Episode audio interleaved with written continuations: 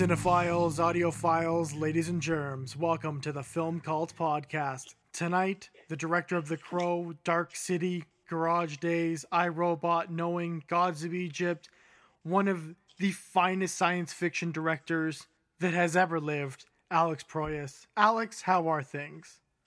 Hey, Robert. Thank you for the welcome, and, and thank you so much for including Garage Days in my list of uh, of, of, of, movies because it, it, it, doesn't doesn't get much love usually. Most people don't even know it exists, so I, I appreciate it. Well, it's it is a really underrated film. Like, can you take us through that? What was your inspiration to really just delve into into the Sydney Garage Band, essentially? I, I um I I was uh, in that w- world for a very long time. I, I um when I was much younger, of course. Um, I had a lot of friends in bands. I was kind of in a band. We were kind of we were a band that just kind of got together and practiced a lot and, and kind of wrote some songs and played very badly. And we didn't actually have a single gig, you know.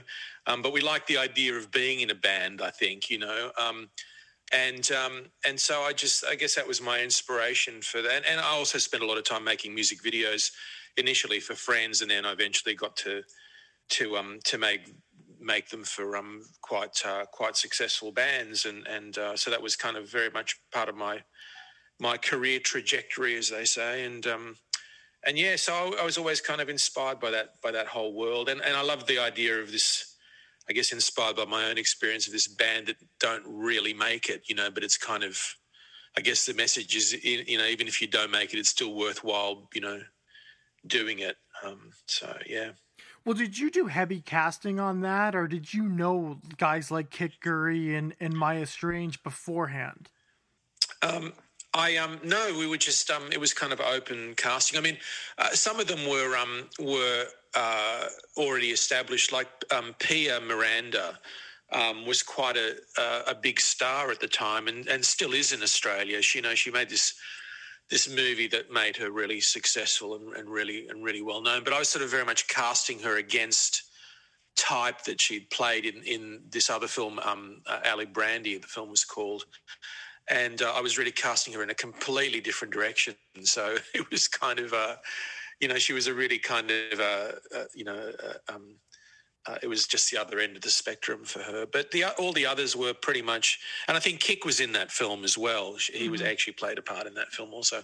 Um, but uh, no, all the others we just had an open sort of casting for, and and um, we even read a lot of um, you know non non actors, a lot of actual musicians, and and uh, tried to find people from all sorts of areas, but eventually um, focused very much on on established. Most of them were established actors, you know.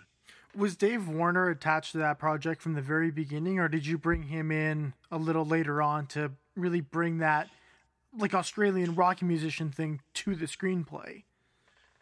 He was involved from a very early point. You know, he um, he uh, I think he wrote the first. He may have even written the first draft with me. I think we we co-wrote it. It's a while ago now, so I'm trying to remember the origins of it. But he, was definitely involved from a from a very very early point, and it was quite a different um, film when he first got involved. You know, we we um we changed the uh, you know uh, through many many drafts. So so many of my projects end up evolving so much through the through the the, the development process, you know. You've given us such dystopian worlds and such intricate, essentially science fiction. Did you think that 2020 was going to look this way when you were originally starting out in, in the science fiction genre?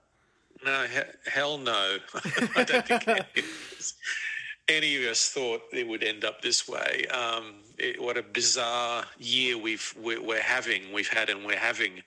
Um, no, of course not. Um, you know, I, I um, who could have who could have predicted?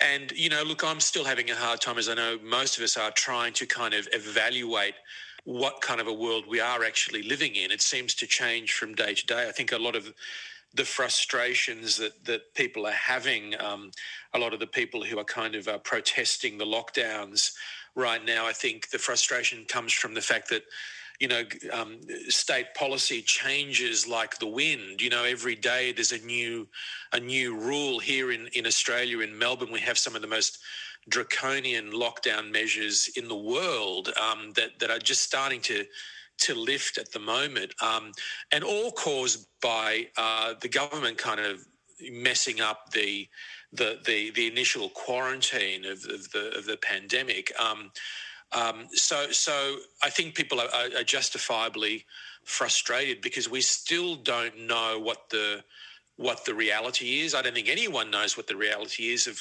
what this virus um, is is uh, is is capable of doing, how how bad it is, how how um, transmissible it is. We just you know it seems to to constantly change, and so we all kind of you know have to struggle to kind of understand you know what uh, you know the reality of what we're being confronted with you know? All your films kind of deal with a little bit of noir one way or the other.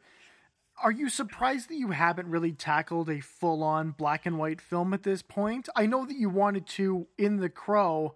Uh, have you ever thought about revisiting any of your films putting it out black and white anything like that yeah, of course. I mean, I'd love to, and uh, it's just that people won't let me. You know, the the as you as you rightly say, the the initial idea of the Crow. You know, the Crow was a, a black and white comic book, so and had noirish elements, and and I always thought uh, when I was first making it, wouldn't it be cool if it was actually really we we made it in black and white, and the only thing that was color in the film was blood and fire. They were the two the two prominent colours, and everything else was was monochrome. You know, um, and I think I pitched it to the studio, but you know no one would let me do such a crazy thing at the time. You know, um, I you know I'd love to. I've made a I, I, I make a lot of short films in black and white because I love that that medium so much. I just think it's a great medium to tell stories in. I don't know why I really think that, but I but I do like it, and I think it's maybe because I have been so influenced by that that era of, of filmmaking over over the years. Um, but yeah, I mean, I'd, I'd, I'd love to do that. I have a a film I've been trying to get made for quite some time, based on a Robert Heinlein story called "The Unpleasant Profession of Jonathan Hoag," that's set in the in the 40s, and uh, and it's very noir, and um, uh, that would be a perfect one to to actually make in black and white. So maybe I'll maybe I'll try again one day. Well, would you say that noir was the biggest part of your childhood, or what were some of the other genres and films that really shaped and and made your formative youth? Uh, noir really wasn't my childhood. It was more my influence a little later, actually, in life, um, in my filmmaking journey. Um, I was more uh, initially influenced by, well, science fiction and 2001 A Space Odyssey very specifically. Uh, I was a, uh, you know, I came to movies and uh, science fiction literature about the same time. Uh, well, movies were probably probably a little bit earlier, in fact, um, but um, they kind of seem very wedded in my mind. So I was very much, um, you know, in, in, inspired by by science fiction movies. The, the you know, when I was a, a, kid in the in the '60s and growing up in the sort of '70s, '70s were really my formative filmmaking years. Um, uh, I was, uh, you know, there, there wasn't a lot of great science fiction movies. I mean, there was 2001, which was, uh, uh, you know, obviously a, a, huge inspiration made in the late 60s. And I think I first saw that film in some in some kind of reissue form in the early seventies. because I would have been too young to have seen it when I was um, when I was in when it was first released. Uh, but um, you know, the seventies were a pretty poor era for you know they were a fantastic era for movies. Um, I still think probably the best era for Hollywood movies. In fact, um, but for science fiction movies, they weren't really a great era. Not a lot of people were making, not a lot of studios were financing science fiction films because I don't think they really understood the genre. You know, um, I don't think they, I still don't think they understand the genre, quite frankly. Um, but um, you know, it, it, took Star Wars to come along really in the late seventies or whenever whenever that was released to really make you know studios you know notice that it's a genre that they could make money out of, and therefore a reason to make more of them, you know, which is the way it tends tends to work. Um, so yeah, my my inspiration through that that those formative years was science fiction in literature more so than than than um, in the movies, and me kind of imagining the science fiction, great science fiction movies I could make based on the literature that I was I was reading. So I've got some great movies still bubbling around in my head for all kinds of stories that I'd read at that time. You know. Well, when you attended Australian film school, what were some of the most valuable lessons that you learned from that time? Or have you really been trying to break all the rules that you were taught at film school? I think my natural instinct from the very beginning was to break the rules, and uh, you know, as a young as a young filmmaker, you, you you a lot of people tend to be that way. Uh, you learn, of course, um, as you get a little bit older and a bit more experience, that you need to know what the rules are before you start breaking them. You know, um, uh, so I didn't really know. I didn't really have that uh, knowledge at the time, and I just proceeded to very much try and disrupt the entire process as much as possible.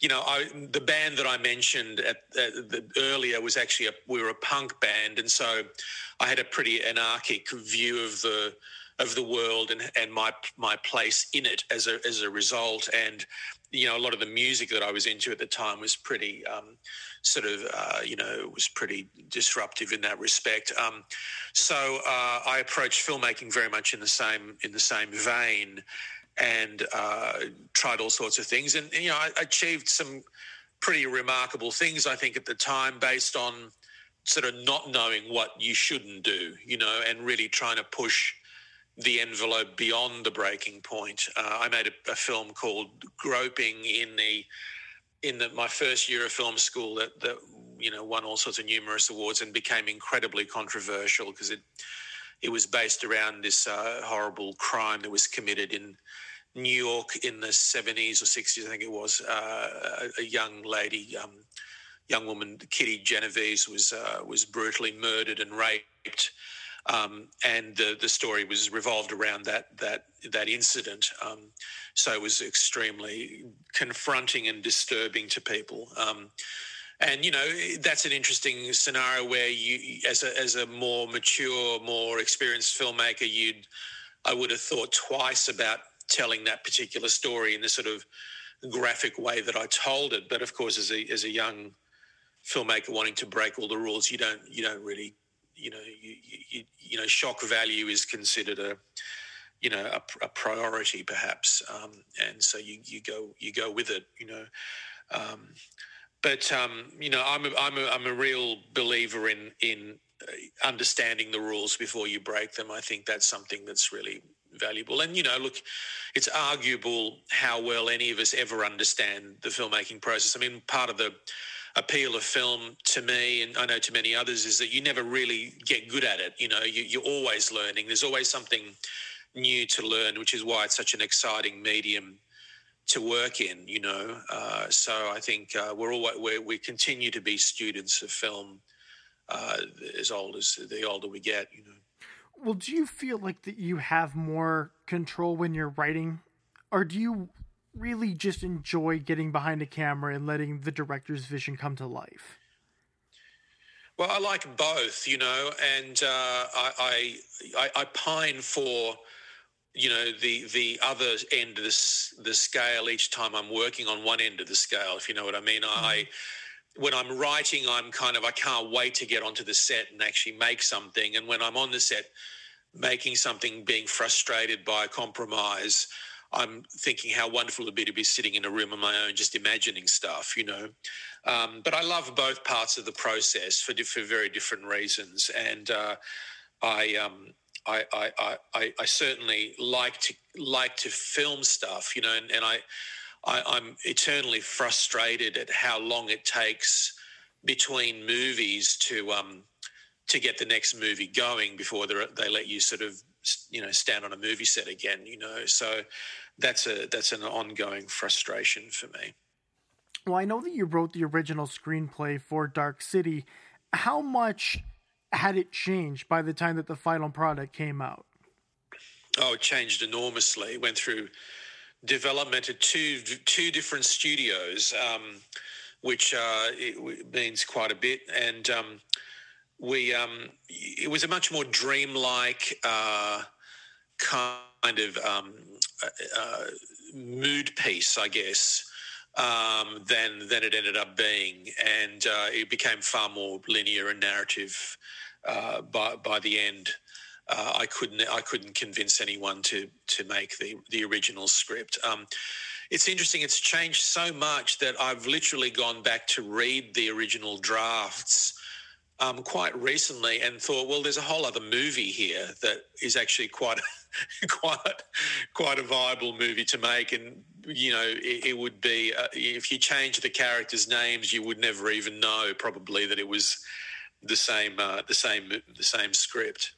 Well, how did you think when that won the uh, the Bram Stoker Award? for writing.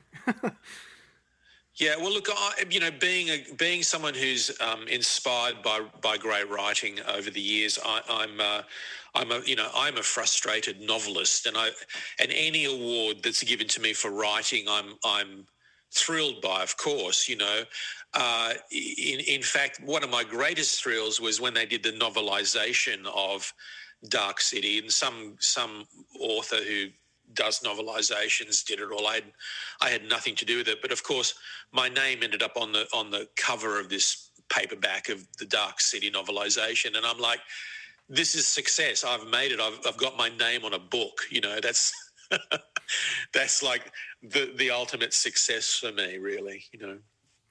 Well, I want to take you way back. Well, what do you feel like you learned the most from your time directing music videos?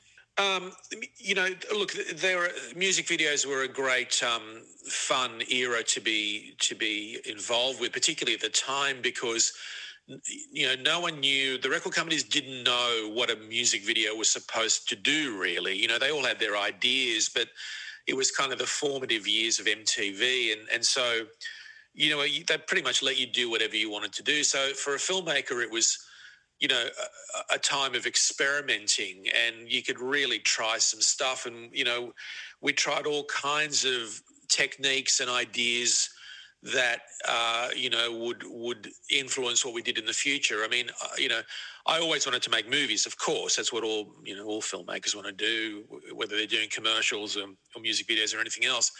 Um, and uh, you know, so I was trying all sorts of ideas and techniques, even narrative ideas I was mucking around with those sorts of concepts uh, because I wanted to try them out in a in a in a feature film. You know, um, strangely, believe it or not, uh, I, I, made this music video for Crowded House, "Don't Dream It's Over," which was a very successful uh, song, and the video was really successful, and it's what got me over to. LA and got me an agent and all that sort of stuff. So I have a lot to thank for that particular video. Um, but but believe it or not, that particular video actually was uh, I was playing with ideas for Dark City in that just in terms of the way the narrative was told, and it was actually much more aligned with the um, the original drafts of of, of Dark City. So uh, you know you'd never see it in a million years. Only I know that it's there, but it but it was me playing with you know toying with ideas. All of my stuff is related and it all feeds into itself and some some of it more obviously than than others, you know. Well, you've got to work with some pretty big actors like the late Chadwick Boseman, Gerard Butler, even Brandon Lee. How involved in the in the casting process are you, or do you really just want the casting director to do their job and you come in later? No, I'm very involved with the casting, and it's usually arguing with the studio because um, on those sorts of movies, uh, they're very um, you know, casting is a is is something that will either make or break your movie in terms of them financing proceeding to greenlight the film. You know, um, so a lot of the times. Uh, the leads are, you know, uh, are essential, an essential part of that. Um, not so much the sort of secondary characters, etc., but the leads are, are often ones that we have to have very prolonged conversations with the studio before we start making offers to people about who they want, who I want. Um, and sometimes we agree and sometimes we don't, you know. Um, it's about as much as I can say. Look, I've been very, very lucky to work with some some fantastic actors. We, you know, Will Smith, Nicolas Cage, um, uh, you know, brilliant actors, and um, you know that that was an, a, an occasion where we very much agreed with with um, who the lead should be, you know, um, and. Uh, uh, you know, look, to answer your question more specifically, it does change from project to project, depending on the budget has a lot to do with it. Um, you know, Dark City, for example, was uh, a long process to cast, and uh, you know, one of the sort of the deal breakers of the whole exp- situation is that I didn't want um, a, a, well-known actor for the lead. You know, the studio wanted Tom Cruise and whoever was the, the the the big actor, the big star at the time, and I was like, I don't want that guy to be a famous face. I want him to be. I want you know Rufus's Rufus Sewell's character to be someone who is a um, you know a, a, ostensibly an unknown actor. You know, so it took us a while to agree on that, and to and the studio eventually let me have my way so that I could, and then I could cast around that that actor with you know with bigger bigger names at the time that that were um, could support their their um the, the, the video the video sales and the budget and all that and all that sort of stuff. So it's a it's a complex process, you know. Um, and uh, usually, um, when I let the studio have their way, I I, I, end up regretting it. Um, but sometimes I have less say in that than I than I would like, you know. Do you feel like the effects industry is keeping up to directors' visions? Or do you think that they are a little bit further behind than where a lot of directors want them to be at this point in time? Um, I've been frustrated with VFX vendors, as they're called, um, for quite some time. Look, some of them are great. You know, um, you know, Weta is fantastic. They're a great bunch to work with, um, and I think particularly because you know Peter Jackson was involved with setting up the company. You know, and so it's kind of it, it kind of comes from that mindset. You know, but I think the technology is um, has changed so much now that VFX are really not uh, they're not an arm's length process. They are they are they're not like post production. They are production. You know, uh, it's all becoming one thing. You know, the filmmaking process is becoming one thing. I'm building a studio in Sydney at the moment called Heretic Foundation, which is a umbrella production house. Basically, we do everything under the one roof. Um, from from prep to to finish, you know. And uh, we have our, our own dedicated green screen and LED stage, and we can do the whole thing. We can create the environments and use full virtual production to make the films. Um, and I've done that for because I, I have been frustrated over the years, and and really, you know, VFX are not are no longer a post production process. You know, so the way virtual production works, for example, is that you build your environments first, which is a VFX process. You build them or scan them, uh, but you but you create create you know CG models for them, and then you pipe them to the floor, so to speak, and you move move your camera around, and it all speaks to the to the computer, and and you know we come out the other end with a finished VFX, you know, uh, rendered shot in real time, you know. Um, so that's a whole that puts the whole production process and post production process on its head. It's a huge change in the way um, films are to be made, uh, and so therefore, you know, a director like me can have full autonomy and full control of the entire creative process. Because you know what happens with v, you know the traditional way of making VFX is that you know you you shoot your stuff on set you have some kind of advisor there from the particular VFX house that's going to be doing that sequence, and they take their the the footage away um, once you've edited it, and sometimes they take it to another part of the world. Sometimes they're working, you know, in in another country because um, these uh, VFX facilities are all over the world, of course. And then you know a shot comes back, you know, three or four months later, and that's basically been your involvement, you know. Um, so that doesn't work anymore. You know, that's a that's that's a very antiquated model, and I think this new way of working, uh, um, enabled by the the simplification of technology, the affordability of technology, um, I think is going to completely change the way we make we make movies. I remember that you had um, Paradise Lost and Amped on your on your docket to do. Are both of those projects completely dead now? Um, well, you never want to say completely dead. Uh, it, it's it's um, but yeah, more or less completely, like ninety nine point nine percent dead, I'd say. Uh, those, those those iterations of them, you know, Amped was not really something that really had gone a long way, uh, but Paradise Lost is a, a was a huge um, loss to bear for me because we were in prep prep for that for um, over a year maybe 18 months. I'm not not sure, but definitely over a year. Uh, we had it all worked out. We had it all storyboarded. Um, we had it cast. We'd even, you know, scanned our actors and had them, you know, um, being modelled and rigged for CG because it was, it was, to be a, done as a full CG movie. And um, you know, the, they pulled the plug on me at the at the eleventh hour. You know, the studio basically got the budget was getting a little uh, a little uh, higher than they wanted.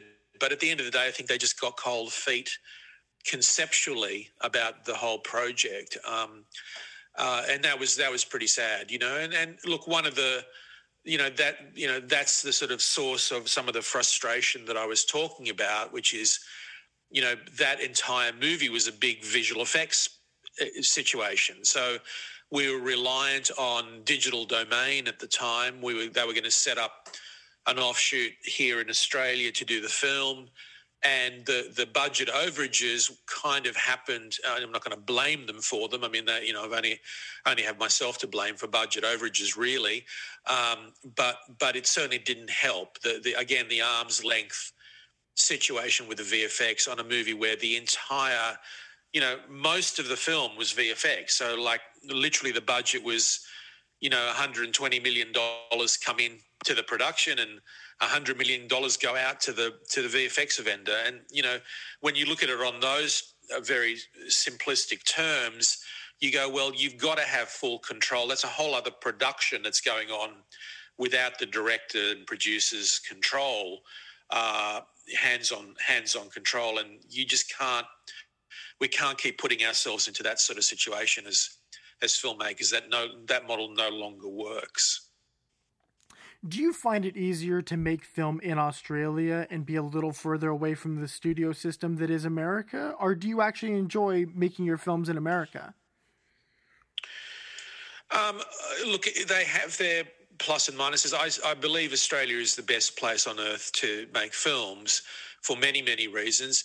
Yes, having a little arm's length uh, um, time zone shift from the studios in LA is is often helpful, although sometimes is actually kind of a bit of a nightmare to manage because you find yourself having to make calls at odd hours when you really should be sleeping uh, because you've got another another day shooting the next day. You know, they, they don't do that to me very often, but sometimes it happens, you know.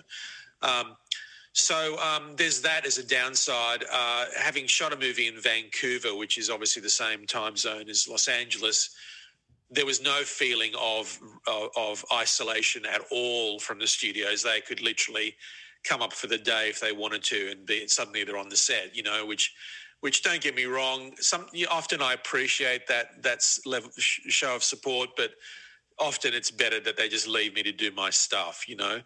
Um, so Australia is great for many other reasons. You know, one of the things is is I think, and not to disparage any any other crews around the world, but but the the the level of enthusiasm that Australian crews have for movies is kind of um, unmatched, and it's partly because they don't get to work as much. You know, they don't get to do as many as many things. You know, they're not going to go straight off your movie onto another movie, and they haven't just arrived from another movie previous to yours. You know, and I think so they're they're they're often genuinely excited to be working. You know, and uh, to me, that's a that's a level of enthusiasm that I really I really do like.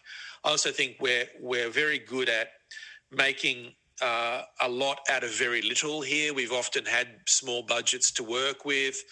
Uh, we've we've um, we get technology passed down to us secondhand sometimes, and so we've developed a mindset that that's quite that's quite clever about solving problems for with less uh, resources, you know, and I think that's um, you know that's uh, that's a really good thing too. Uh, so I do I do like it here. Apart from anything else, I like I like living here. So I do have a vested interest in trying to make films here whenever I can. You know.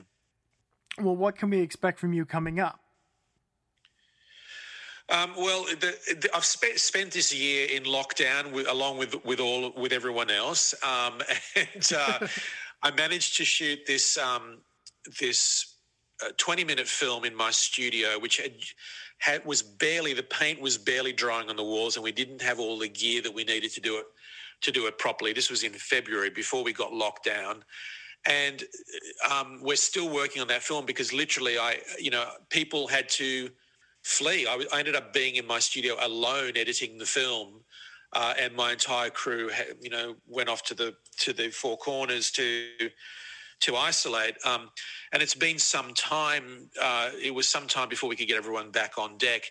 They're back, they're all back now. Where we're isolating and doing all the the proper stuff, um, and we're starting to shoot more tests and and trying to.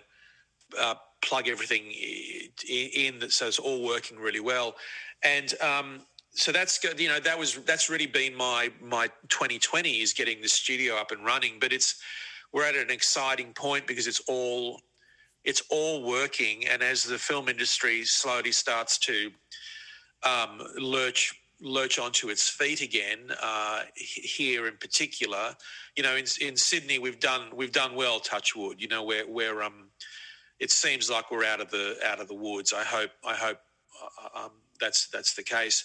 Um, and so productions are starting to to come back online. So I have a a, uh, a script called The New Country, which is a a project that I was hoping to shoot this year until it all went until everything went to hell, and now I'm saying I hope I can shoot it next year. Um, and uh, that's um, um, a sort of uh, a how can I describe it? It's a um, it's actually kind of somewhat related to Dark City in in in, in its concept. Um, it's a uh, it's a science fiction story, but it's kind of a it sort of involves parallel universes and, and time travel. Um, so that's that's the one that I'm sort of most focused on. But doing a bunch of other things, doing a bunch of short short films in the in the interim to um, to keep myself uh, to keep myself busy, to keep myself on the set, which is, as I say, something that I that I really enjoy. You know, building is building your own studio is um, a great thing for someone like me because I can wake up in the morning and go, I really want to shoot a film, and I can, you know, not necessarily do it that day. I've got to I've got to convince a few others to to come on the journey with me, but um, I can actually shoot stuff when I want to, and and uh, make some short films and stuff like that. So I'll be continuing to do that up until the new country, which, uh, as I say, hopefully that will be sometime, sometime mid next year. I, I would, I would imagine. Well, Alex, thank you so much for coming on the show. I consider you one of the most important members in the science fiction community and in film, in my opinion. So it really means a lot to me that you came on here today and I can't wait to see your name on the title cards once again. Hopefully next year, 2022 or 2023, whenever it will be. Thank you again for coming on. Thank, thank you, Robert. Thank you very much. Nice talking to you. Thank you for listening. Make sure to catch Alex Proyas in any of his upcoming work. And if you've never seen, I don't know, The Crow, Dark City, I Robot, any of his previous work, the man is a true visionary. You should do yourself a favor, check out his old films. You will not regret it. This concludes our broadcast day.